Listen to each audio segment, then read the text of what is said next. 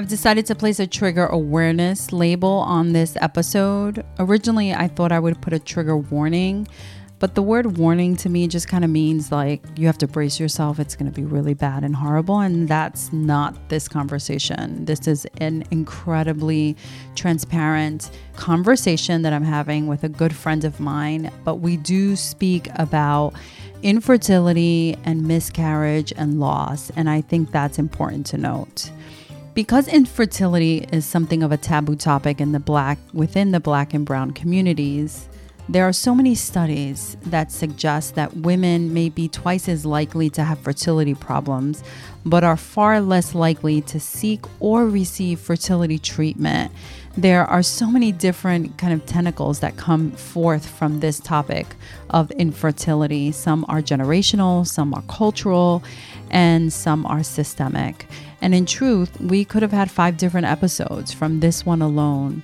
But what we do today is simply just talk. We just have a conversation. My good friend Sonia Horton shares, and by doing that, she uncovers and she lifts the veil, really shining more light into this topic and really how the process was for her as she needed to shift and process. And it really is just about one person who copes and deals and sustains herself during the time of infertility. So before I move forward, please be sure to subscribe to the Gift to Shift podcast on whatever listening platform that you are on right now. Please share this episode as one of those episodes that I believe can support and help someone. And make sure you go over to Gift to Shift com and check me out. So today I'm talking with Sonia Horton, a wife, a mom to a child prodigy. You'll learn more about her in a future episode. She's a minister and a vice president at an insurance company. She was one of my prayer partners when I was on bed rest with my twins. And she would leave me messages of her praying, and she would pray over me, and she would write the prayer out. And so I still have those prayers, I still have those recordings.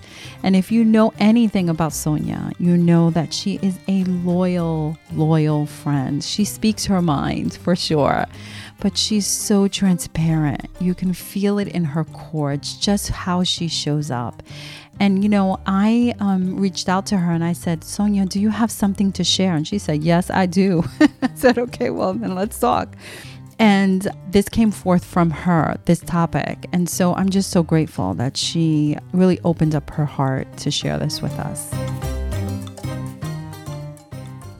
I think back to that time and I'm just like, I'm really overwhelmed with emotion because mm. it is, you know, when there's ever a time for you to think about miracles or like situations or experiences, and sometimes, mm-hmm. you know, you feel like this is something I've read in a book, this is not something real and then when it happens to you, you're just like, it's what? magical. It's like, it's so amazing. So tell yes. me, tell me about your story about how that happens, you know, in regards to your testimony to life and creation. You good? You okay? I'm great. I'm great. Okay. You know what's interesting? I've always been the type of person to plan out. Nothing with me, very little happens spontaneously, and very little happens off the cuff. I'm like high anxiety type A personality. And I'm into technology, but when it comes time to planning, I'm pen and paper, files, color coded. My friends laugh at me like I don't I walk around with a manila folder. No way. You're kidding Everything me. Everything is in folders. Even with today's technology, Samira's situation, bills, everything is in a folder. I work, that's how my mind works. I write everything down. And when you think of it on a spiritual level, right, the Bible says, write the vision down. I've always been like this, even as a child. I just always wrote things down and short term goals. Like I listen to people trying to do that now as an adult, and I'm like, I've been doing that since five years old, like short term goals, long term goals, crossing them off as we go, revisiting that paper a year later, seeing what I did, seeing what I didn't do. Always been like that.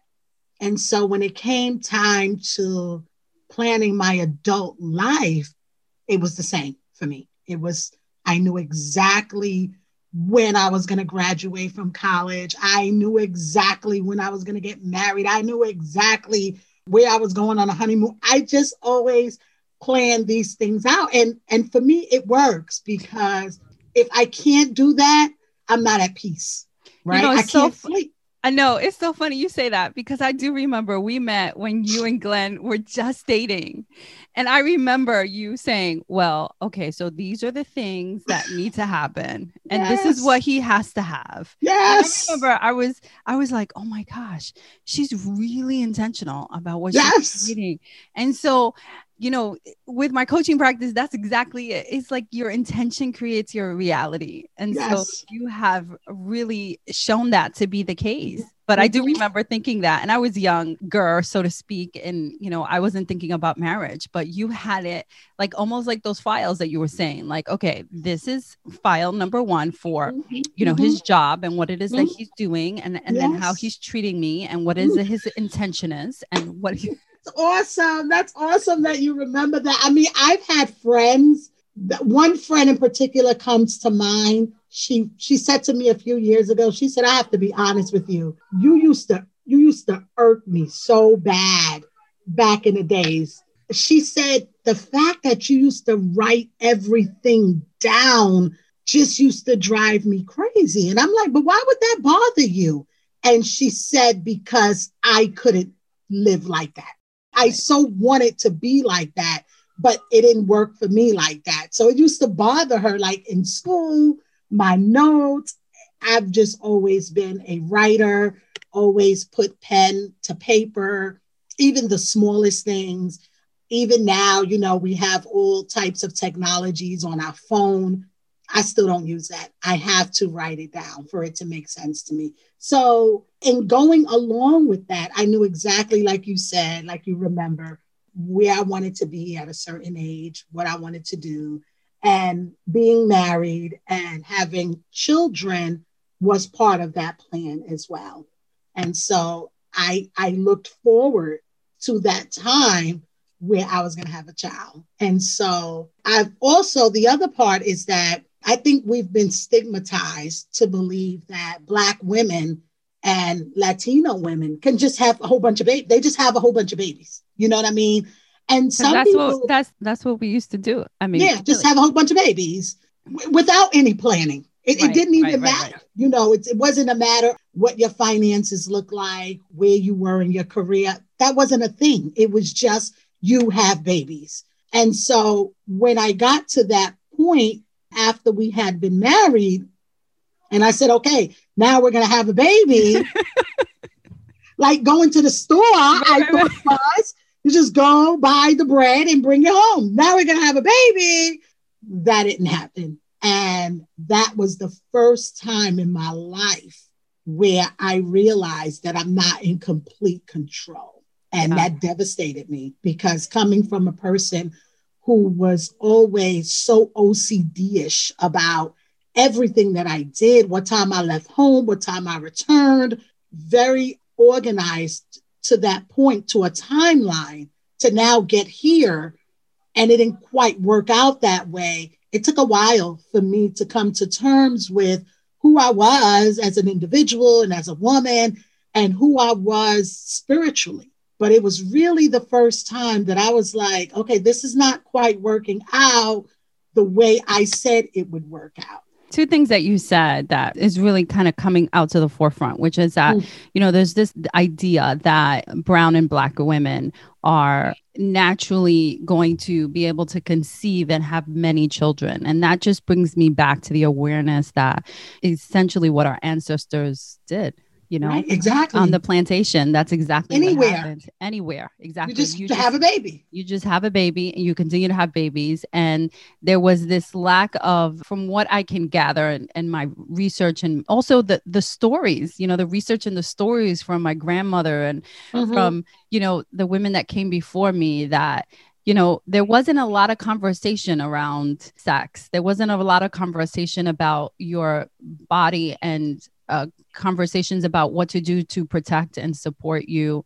Right. It was really conversations about, which leads me what you just said, which was you make sure that you get what you want, that you go to school, that you get a great education, that you don't, that education is the number one thing that's going to help you to support you in that mm-hmm. you moving forward. But there's a disconnect in that, Definitely. right? And so when you finally get to the place where you're just like, what? I don't right. have control over this part. I was taught right. to be in control. And so, right. how does this happen? So, here you are, and you're saying to yourself, All right, now I want to have a child, and it doesn't happen immediately. And so, what's your thought? So, um, it, it was interesting because my grandmother had 14 children. Yeah. My mother had seven. I come from a family of women that just have babies, whole bunch of them, like I said even my grandmother on my father's side, women that um, had multi- multiple babies. And when you talk about the disconnect, this my story worked out the way it did, and I'm grateful for it. But it didn't have to be like that. I didn't have to suffer 10 years of infertility had there been education right. around women's health. Right. Because the reality is, as a young girl, you get your period, and you're supposed to get your period. You know, I was getting, I got my period, and then a year later, I didn't get it for three years. And then it came back, and then it skipped another two years. And it was always irregular, always. And I remember talking to my mom about it, and she said, Well, as long as you're not having sex, you're okay. You don't have to worry about it. Because it's always about just don't get pregnant. Right. It's like nothing else exists. Right, like, right, right. Other things besides getting pregnant. Right. You know, and there's fibroids, there's your reproductive system, or PCOS, exactly. Right. And and it's also yeah, and, and and it's also this sense that you know for such a long time trying not to get pregnant. exactly. when you're like, okay, now I'm ready to get pregnant, you're like, what? Wait, wait, right. Wait. You know, so right. your body is like, wait, that's not what you have been talking and putting into exactly. for exactly. all these years. Exactly. And so and it, it could have been an easy fix it really could have been an easy fix. What do you mean um, by that? It could have been an easy fix. I could have gone to the gynecologist as a young girl and been put on some type of treatment program. Whether I'm not necessarily saying birth control, now we know so much more. Right. But there could have been some treatment that could have helped in terms of because when you don't get your period, it goes somewhere. It's not just that it doesn't exist it becomes scar tissue around your reproductive organs. Something is happening that's not right. And so it, it has to do with your blood. It has to do with your hormones. It has to do with the, you know, your your whole physical self. I think it could have been fixed a long time ago to help me. I'm not saying I would not have had some problems, but I don't think I would have had the problems that awaited me um, years later. And yeah. so what happened is we tried and it wasn't working. It just wasn't working. And I had educated myself in terms of ovulation and when was the best time. And the good thing about Glenn and I, always, I'm going to always say this, is that we are true soulmates. And so that I can talk to him and he can talk to me and we can share in that way, which a lot of couples that I've talked to down the line can't, there's an uncomfortableness that's in the midst when you're talking about something as sensitive as this, and they really can't share that way. But we've always been able to share and talk about, you know, what's going on. And so we had tried the natural way and, and it wasn't working. And then we started to go to like a specialist, a fertility specialist, which is totally different from a regular GYN. It has to be, a, it was a specialist high tech equipment, high tech testing.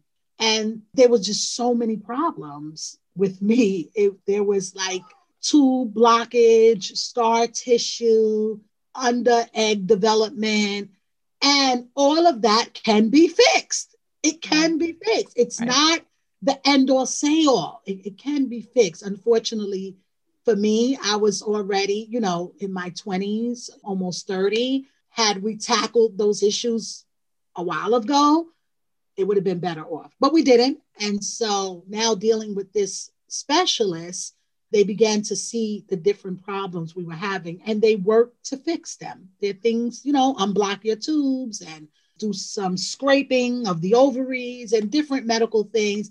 And there was a light at the end of the tunnel and, and, and I got pregnant.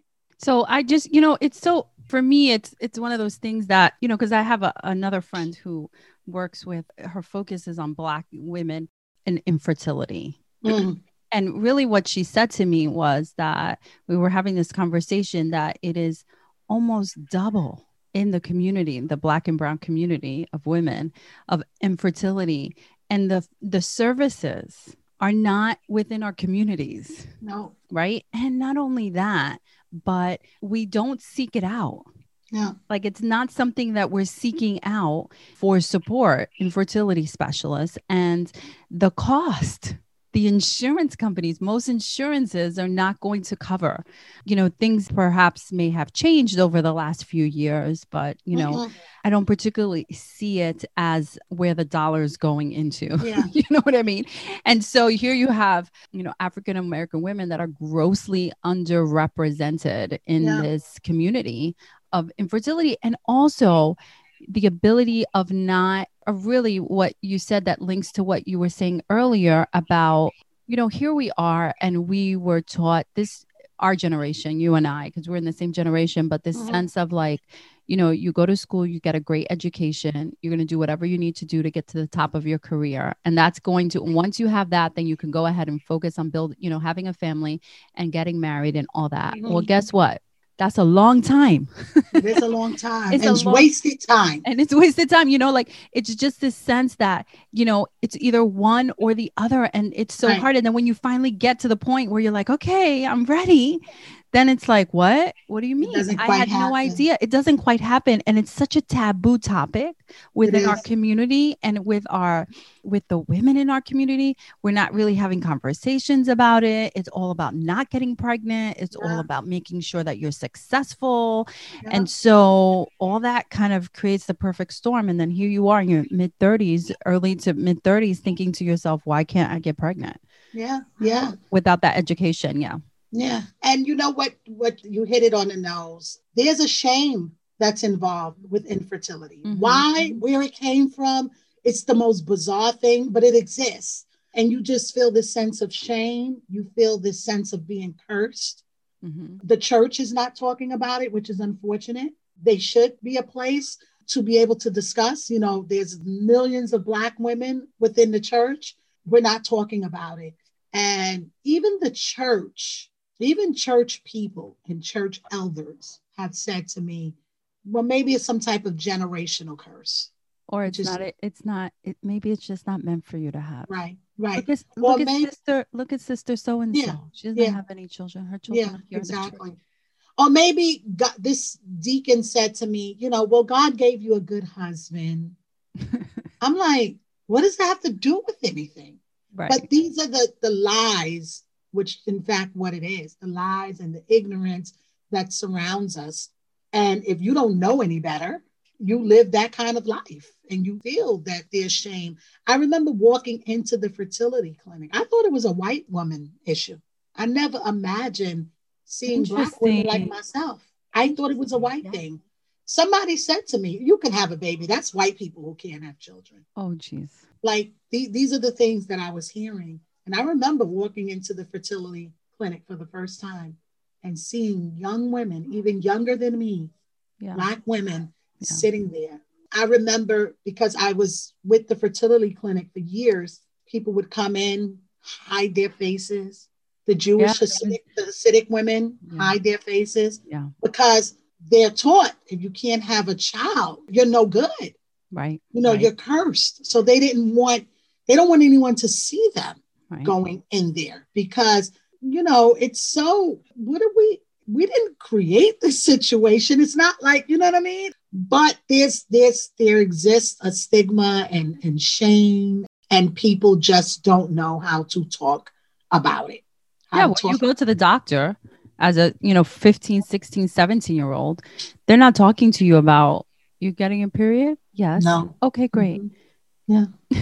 That's it You know what I mean? it. Okay, here's some birth control pills. That's correct. And, and it's not so much bad in the way that we're bad people. It's just, I guess, culturally bad, you know, way we eat, certain things we eat. Diet plays a big part. If you're already struggling with infertility, you know, you, you shouldn't be eating dairy. That creates mucus, even chicken and things that have steroids. You really have to eat clean. We're, we're just not taught that.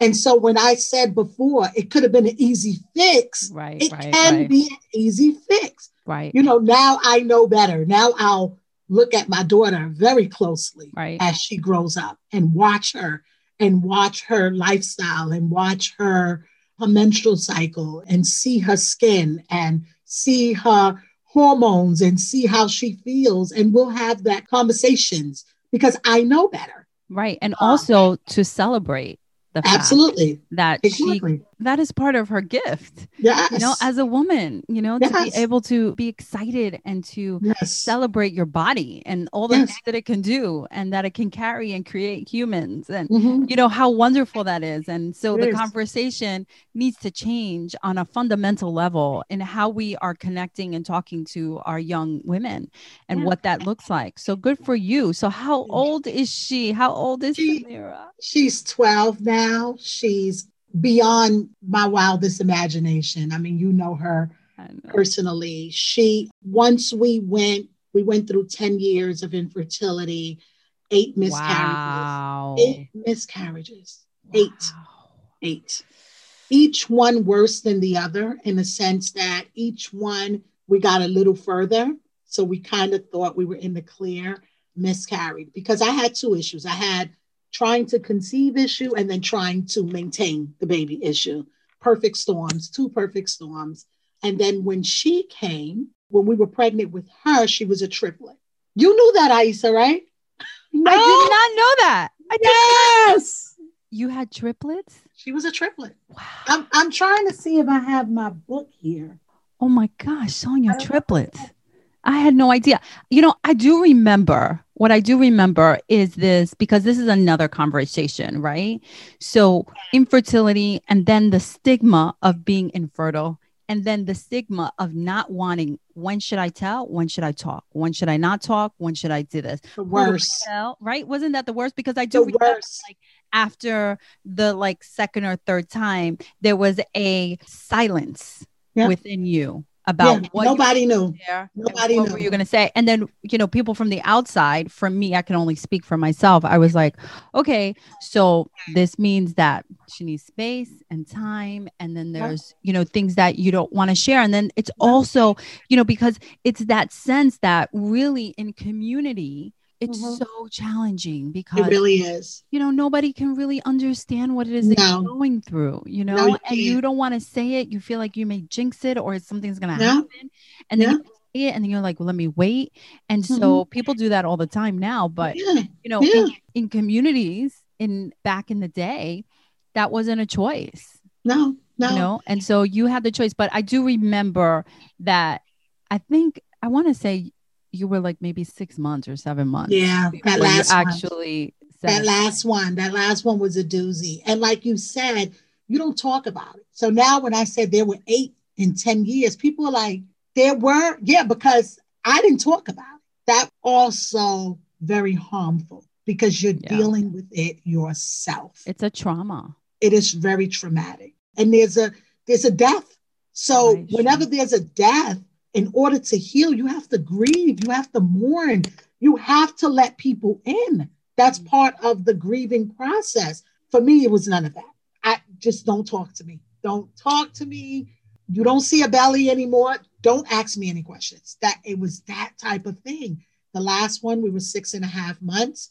The baby came right out on the kitchen floor. It was the most bizarre Jesus. thing ever. Ever. I could not believe that happened. We it was on a Friday morning. We were just at the doctor's on Wednesday. Everybody was excited. We saw the sonogram, we heard the heartbeat. Everything was great. That Friday morning, there was some snow on the floor. I'll never forget that. And I made the decision not to go to work. And I just went and I, I looked out the window. I saw the snow. I said, okay, I'm not going in. And I laid back down and I, in that few minutes, something happened. I can't even describe it. I don't know what happened. Something happened. I felt the shift in my body. Mm. And I remember saying to Glenn, something is not right. But it seemed so bizarre because there was no reason to think something wasn't right. We had just gone to the doctor. And Glenn was like, What could it be? I said, Something is not right. I can't explain it. I felt, I'm be a little vulgar here, I felt air. Mm. I felt air coming up. And I, I'm almost hysterical at this point. I said, Glenn, I feel air. And he was like, What do you mean you feel air? I, I said, I can't, I just feel air coming in as if I was opening. And um, we called the doctor and he said, meet me at my office. This was early, like 6:30 in the morning. He's like, meet me at my office at 8 a.m. I'll meet you there. No problem. We were getting ready to go. I was getting a cup of water and bam, Aisa. I mean, it was bizarre. It I can't even describe it. It was just water and blood and all over the place. And I think in that moment, I, I passed out. I don't really recall. Yeah. You know, when you have those traumatic experiences. Yeah, yeah, yeah it's a, something happens. Thank God. Thank God. Thank God. Yeah. That you can't really be in that moment. And I just remember my husband, Glenn, putting me in the car, kind of in and out, wet, bloody, went to the doctor. They were waiting for me because he had he was calling on the way. Um, we rushed right in and it was the inevitable. And no one till this day can explain it, can explain what happened, except for this wasn't the baby. That's where I eventually got to that. Eventually, point. right? Because it does Science, take a minute. Right, right. Science couldn't explain it. We did everything right. We were almost there. We were healthy. Aisa, that just wasn't the baby. As much as we thought it was, it was the furthest we had gone. That wasn't the baby. And so that wasn't the baby. And, and so, what, you, what did you do in that time between the time that you lost baby number seven? What did you do? Um, like, how did you, you know, for I, all those I, people who are, I'm, I'm actually going to put a trigger warning on this episode. Yeah, no, because yeah. it's important that we talk about it, but it's also important yeah. to feel comfortable to talk, you know, to yeah to, to share your story and to yeah. you know find out the transition of how you were able to to to shift because you had to be able to really shift and pivot to then go ahead and say I'm going to try this again. Right. That was the insane part. I shut down and Glenn said, "You know what? Then we just won't have a baby. It'll be you and I." He was just so supportive we always had fun together. There was never a void between us. I must say that. Some couples feel that void. We didn't quite feel that. We were living our best lives. We traveled, we did everything. Every weekend we were going on dates. We didn't really feel that void in that way. And so he just was like, you know what, then, then we just won't have a baby.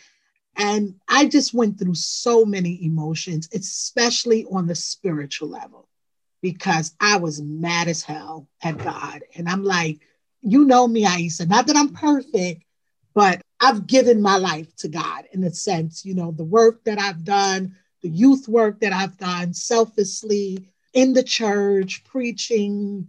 This is the way we were supposed to do it. Why get me to this point only for that to happen? That was the other part of the story.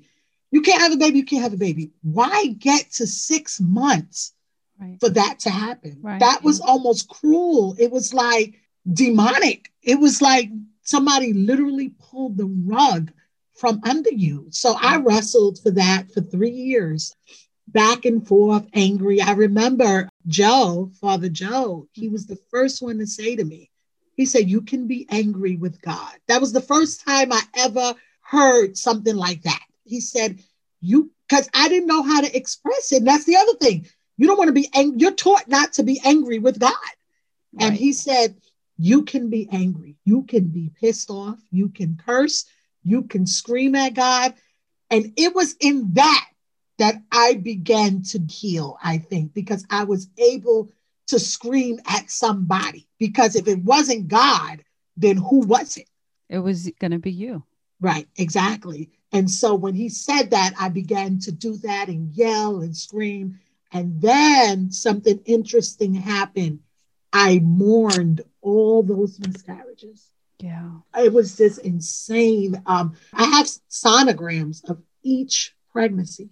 So I just like looked at them and looked at the dates and, and I began to mourn and grieve and cry and just think about the whole situation and and I found some peace in that. I found, you know, I was able to. I, I went back. I went to work, and I was able to continue to li- live and find peace. And one morning, I woke up and I said, "Glenn, we're gonna try this again." And wow. he was like, "Are you nuts? You're crazy." I said, "We're gonna try this again." And even my mother, who's a faithful woman, she said, "Sonia, don't do it." Wow. She said, "Don't do it." Oh, she said it was too much. That's what she said. We talk about that. We just talked about that yesterday. I said, "Ma, see, if it was for you, I wouldn't have did it." And now what? she said, "I love the relationship it. you and your mom." yes. You're she like, said, "I." Know. She said it was so hard. I didn't want you to go through that. Right, she said, right, "Don't right, do it. It was yeah. expensive. It was taxing." on the body. It was taxing on the relationship. You know, sure. you, you can't just have sex. You, right. you just can't. You're on a schedule.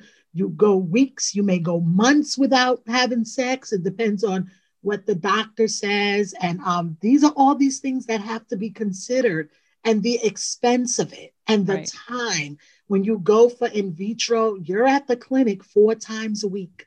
A week. That right. means every morning, because I still had to go to work, I was at that clinic at 4:30 a.m. so I can be the first one. They open at seven. Get there for between yes, you get there between 4:30 and 5.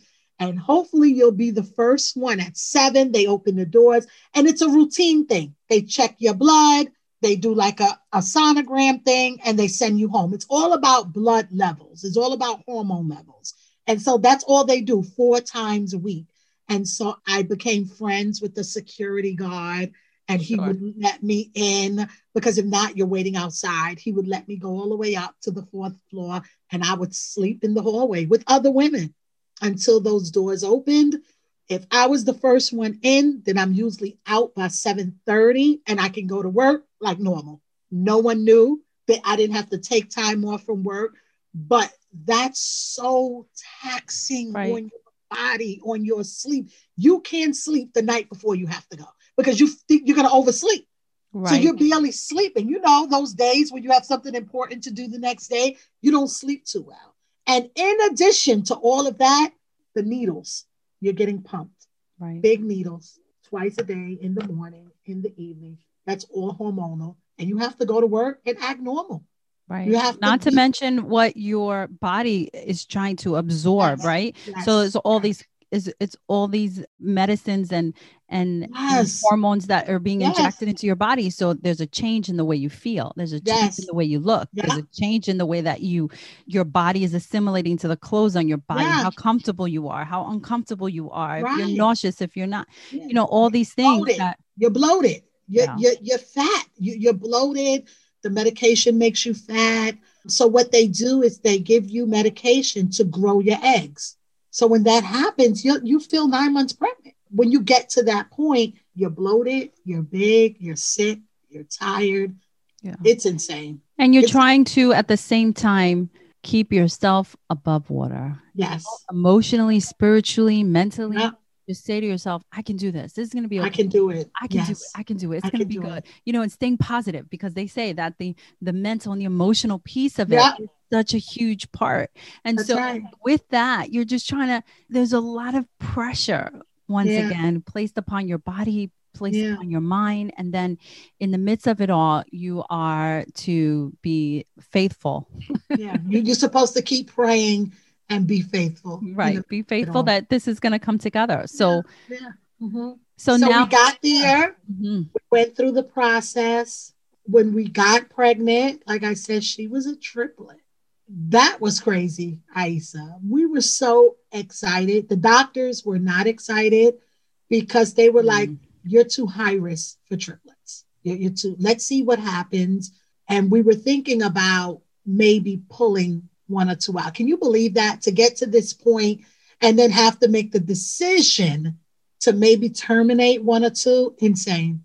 Totally. Oh my God. Well, that even that we we're having that type of conversation. You know what I mean? That that was even a conversation that that was a conversation after all those years, all those losses to get to this point. So my prayer was, God, you work it out. I, there's no way yeah. I can intentionally go for a termination. Like, what is that? And then within seven weeks, one of the the sacs was much smaller. They saw, and they were like, "Okay, that's fine. You know, we we're working with two. And then as we continued to be tested, that small sac was gone, disappeared, mm-hmm. disappeared, and so we were left with two. And then at the tenth week mark, they saw another sac that wasn't growing the right way. And they were like, okay, this is still good. But the problem was as if anything couldn't get any worse, Aisa. So you have two embryos, right? Two eggs that's left. This is the bad one. It was pulling this one. Like it had intertwined. No way. You so have- we're looking at the screen, and the doctor, remember, I've been with him for 10 years at this point. Okay. So you said he was horrified. He was horrified. He's looking at the screen like, how could this be? It was sort of like attached in a way that he said he never saw before. Wow. So I'm like, you're the damn special. You never saw this before? Never saw it before. And I'll never forget what he said. He said, There's nothing we can do at this point. You just have to wait it out. We hope that sickly one just mm-hmm. leads, but doesn't pull this one because this one was looking really great. The embryo had grown, it was looking great, it was taking shape. So now you just, we just wait until next week. Come back in seven days. Almost the worst seven days of our lives. Yeah, yeah, yeah. Just like, wait, I didn't want to get out of bed. I didn't want to take a shower. I didn't you didn't want to move. You didn't want to do, right, right, right, right, right. Mm-hmm. So we go back the good thing is that I hadn't seen any bleeding. That's always a, not a good sign. Right. Sure. You don't see any bleeding. We went back. Now we're at about 11 weeks, and it was just the one embryo. Mm. How? I don't know, but it was just the one embryo. And then from that point forward, it was touch and go. It was praying. It was barely walking. I completely went on bed rest. At 13 weeks, they did a cerclage, which is the stitch up of the cervix, which is insane in itself. The whole procedure is disgusting and painful. And I don't even know who came up with this, but it's in essence, it's like getting, you know, like if you go to Home Depot to get some rope, that's exactly what it looked like brown rope. And they stitch up the cervix, and that's the only, the baby is here the cervix is here, and that rope is the only thing that's holding it up there. Mm-hmm. Because I have what they call an incompetent cervix, which means everyone's cervix gets shorter as the pregnancy, you know, goes into the ninth month. I'm at three months, I'm where the nine months is. And so the body, the cervix gets short, and the, that's what happened to the last pregnancy. Right. The cervix couldn't hold it anymore. Right. Right. We didn't right. realize that at that time, but this time they, they wanted to take all precautions. And so we did the cerclage. They stitched me up and it was just like, just lay there, which was so difficult for me because I'm such an active person. Right. I said, if this is a small price I have to pay, then we'll pay. And so we continue week after week after week, and the baby was growing. And around the six month mark, she started kicking on the, the stitch on the cert. I can laugh now, but it was right. not. You were not happy. You were like, "Is this?" I, is this I'm what? like, I remember one morning being, "What the heck is that?" Right, right, right. And I called the doctor. He said, "Okay, the heavier she gets, you're gonna start to feel that pressure, and it's like a sensation that really wrecks your whole body." And I began to learn her. I said, okay, mm. I know mm. she got active after I drank something. I knew mm. the hours. And when that time came, I would go lay down. Right, right, right. I would I knew she would start. I knew her time. Mm-hmm. And I would go lay down with like pillows in a certain way to sort of brace myself. Oh and my this was every day. This was, wow. I, I, mean, who would think you have to do all of this to have a baby? Right, right. Who Because, would think that? you don't talk about it, but this is Right. you know my story and Right. you know the reality is is that you know you're just not given any of that information No. I, I had an incompetent cervix to, as well and they said i'm sorry ma'am you have twins there's no way that we can give you a cerclage yeah, yeah. and i was just like well i just need something can you just Right. can you know right.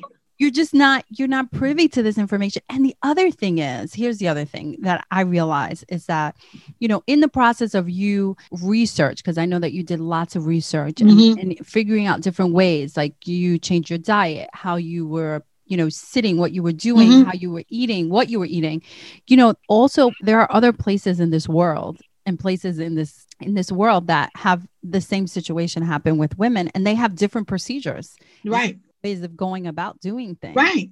and Right. so I had to educate myself outside of the United States. Yeah, that's right. And so to be able to really understand it completely, but you're right. Yeah. How do we, who would have even thought, you know? And so I went to the doctor because I had an incompetent cervix and I told my doctor, okay, if you can't give me a, a clavage, I don't remember. Cerclage. Cerclage. Right. Give me a cerclage, then I want you to give me a pessary. And she's like, Well, we just give pessaries for moms, that, you know, women who have a prolapse uterus, which basically means your uterus is, Yeah. is, is kind of falling down. And I Mhm. was like, Well, here in Norway, this literally brought the article to her. Mm. This is exactly what I want because there had to be some control in the part of it. You know, what I mean? Absolutely. In this process of you trying to, you know, everybody's into your body, so to speak, you know, their internal sonograms, you know, Right, right, right. sonograms over and over again. There are, you know, examinations and questions. And it's just a lot of evasiveness. You know, there's an Yeah. evasiveness that's happening to your, not only to your body, but to your mind. And then you have to kind of take this, organize it, and then figure out how you're going to do it. But it's a lot. And, when so- you when you know your stuff, they treat you differently. oh, absolutely. When you start telling them, I've been here before and I'm this is not happening to me again, and I want this and I want that, and you start crying, you start carrying on, and you call the insurance company and you see That's what's right. afforded to you and you know what you can get, there's a whole different program. But how many people are there? How many people can do that? Not a lot of people. You Yeah. know, you someone who's an immigrant or someone who doesn't speak the language or someone Yeah. who's perceived to be not as intelligent, they don't treat you the same way. Right, right. so it's I that was- voice. It's that voice. Absolutely. You know, I you would find your voice. yeah that i did i do work in the insurance world so i found i found money i found money to help me the fact that glenn was a police officer the fact that i had sickle cell trait like there, it's like getting a scholarship for college. I Mhm. found money to help me with our infertility and i was able to present it to the medical office and we were able to work together. And then they were good people. They were they i've known them for so many years. He said to me we're going to have this baby because you're killing my reputation. That's what he said. and he was like i'm not going to let this one go and so we made it we made it interestingly they removed the cerclage two weeks before you're due because they don't want you to go into labor with that cerclage so they removed it i have it i have the, the rope i have the string You I have do? everything. I have I'm the sure string. Yeah. And so I thought it was a Monday morning. I said, okay, they removed it. Okay, we're the baby's coming. she didn't come for two weeks after that. Right, right, right, right. Like, dude, all of this, you harassing me all of this time. Now we removed it. I just automatically thought you just open up and she's just gonna plop out. Right. No. He didn't come. And at the last hour, two weeks later, we had to do a C section. And I'm like, Look at this. What? I don't understand. This does not even make Doesn't any sense, sense, to me. yeah. Like, I really thought you were ready to come and you were going to come early. No, they had to forcibly remove her because she was just like, I, I get there when I get there. And when I look at her now, who's Mm. 12 years old, and I think of her life and everything we went through, I'm like, all of those years prepared us for this kid. Oh, let me tell you something. Jesus. Listen, she's she's my next guest, by the way. Don't think Yes, that she's coming on here because she is a child Yes. prodigy. She is yes, and then right. you know to be able to prepare you for the stamina of what it is that you have. Yes, like nothing her. can break me at this point. I know that's and I'm right. like, there's no way you could have been a triplet. There's just no way. I mean, in a sense, you are. You are all three in one. We were calling her the Trinity when she was a baby. right. Um, but who she is, we look back and I'm like, okay, I get it now. I, I get the journey. I get the experiences. I get she had to come at a time where she had to come. And She is amazing. She's an author. She's Yes. an artist. yes, She is a, the DJ. a DJ, obviously. Yeah. Yeah. I didn't, Mhm. I'm just amazed by her. Yeah, yeah. She um Tell me what her name means. so her name Samira, means God's promise fulfilled. Hmm. um when we were thinking of names i didn't even think of names until until we had the baby i didn't want to talk about it i mean Aisa i was big pregnant and people were look my friends were like sonia you're having like friends that i hadn't seen maybe you're having a baby i'm like no no i'm not sonia you're pregnant no not my friends will tell you they still laugh at that they're like so you weren't pregnant back then right. because I, I just could not talk about it. I Right. could not. I don't care how big I was.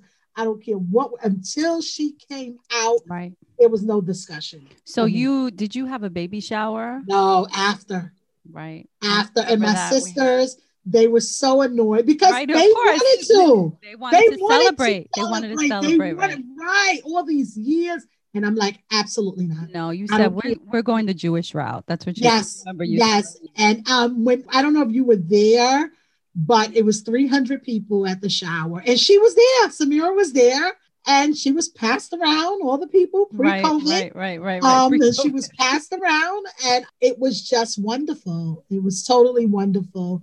But you know, in all of my planning, just what I've learned is just that some things just have to be, and you just have to, you know, live in the present, and you have to live in the moment, and you have to absorb each moment. What can you share with moms who are going through something similar at this time? I would share two things, two aspects, because you can't have one without the other. And some people will have you believe that one is bigger than the other, but they're equally important. Girl, you better And talk A, now. there's a science. There's a science to this. And the science has to be right. You know, for people to just say pray it, pray it away. For me personally, that's not gonna work. I don't think that's gonna work. Or just I've heard people say, Well, I was just waiting on God, and now you're 50 without a baby. I don't even know what that statement means. Waiting on God to do what? And you haven't done anything. I, I don't get that. But you know, we have a lot of that in the Black community. We have a lot of that in the church. There are a lot of women in the church that never had babies. Well, I'm against in vitro. Okay. I mean, that's your story. That's your story. No one can ever tell me my kid is not God manifested. period. Mm, You know, people, the um, spiritual people will have, church people will have you believe that's not of God, you know. And, and that was the other part of the story that a lot of people were like, you should, even though I didn't share with a lot of people. No, but yeah. Mhm. a lot of people say you shouldn't do in vitro. That's not of God. That's playing God. That look, God gives us technology. God gives us doctors. God gives us science. And so we have to tap into that. And like I said, I'll repeat my daughter is God staring me in the face for a fact. Mhm. And so there's a science to it, and you have to take advantage of that science and tap into it and see what's available for you and see what your body can respond to. There are different procedures, there are different ways. Some people just one little thing that needs to be switched on, or one little hormonal medication that needs to be, and some people it's a harder process. Don't ignore the science. Don't ignore your body it's your body. You you have to walk with it and live with it every day. The fact you're a young woman and can't conceive, it's a problem. It's not a curse. It is a physical problem. Mm-hmm. And you can fix it. It can be fixed if you want it to be fixed. So don't feel ashamed. Don't be discouraged. Go to the doctor. I tell people that go to the doctor. And then the second part, not less or worse or more, it's your faith. Because when you talk about your faith, your faith, it's all it's about believing that something will come to fruition, but it's also gonna give you peace through the process.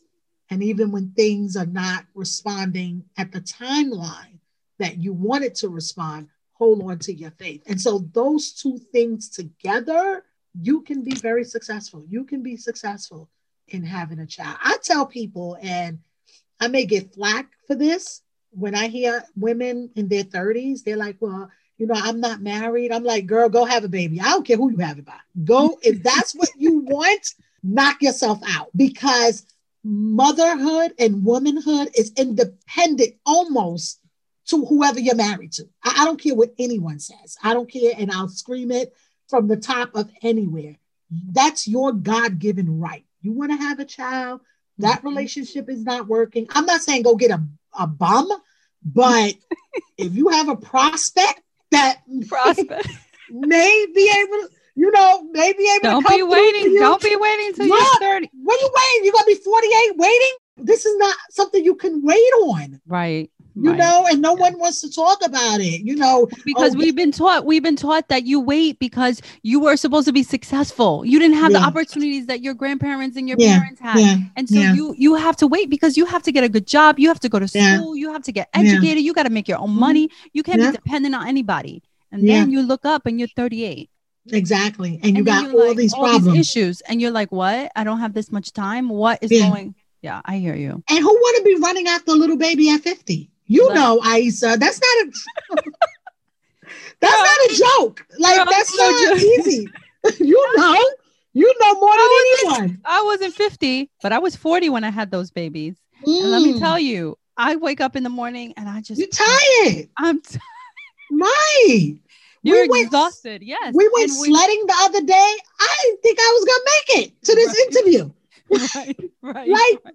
you don't want to wait that long. No one wants to talk about that. Yeah, but yeah, that's yeah, the yeah. truth. You know what I mean? Go for it. If you're contemplating, God puts that in you to say, I want to have a baby. That doesn't yes. come from anywhere but God. He's the creator of life. You and him, co-creators. And so once you start to feel that maternal instinct, do what you have to do. You don't have that much time to be waiting around. You know what I mean? What, whatever that means for you, yeah. do what you got to do. You don't want to be 60 years old. And I've spoken to quite a few women looking back, like, I wish I had would have had a conversation with you mm-hmm. 30 years ago. Yeah. Because, like you yeah. said, it wasn't even their decision. It was all these outside situations. Absolutely. Stop them. Right. It exactly. was all these other people telling them different things. It's and not right. Is, it's not the right time. You don't have right. You can't do it this right. way. Yeah, I get exactly. it. Exactly. It, it, it's up to you. It's your body. It's your body. It's your body. And it's your body. That's it. And you need to get help on fixing it. And you need to and and and infertility, it's not just infertility. There are other illnesses down the line that are associated with infertility. Right. And so you have to fix that regardless whether you want to have a baby or not. You have to fix. I mean, we're, we're we were taught you didn't even go to the GYN. Right. For, for what? Unless you're having a baby or unless you want birth control. And we have to educate ourselves and empower ourselves and take control uh, of our bodies.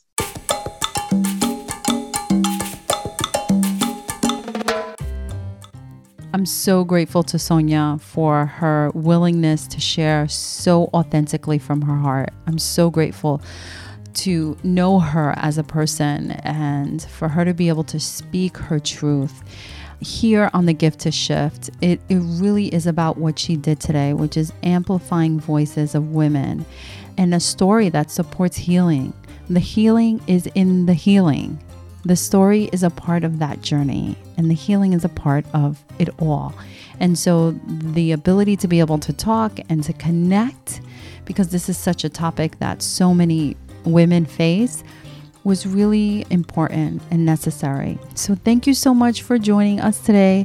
And make sure you subscribe. And thank you for being on this journey. And I am so grateful to you all. And we'll talk next week.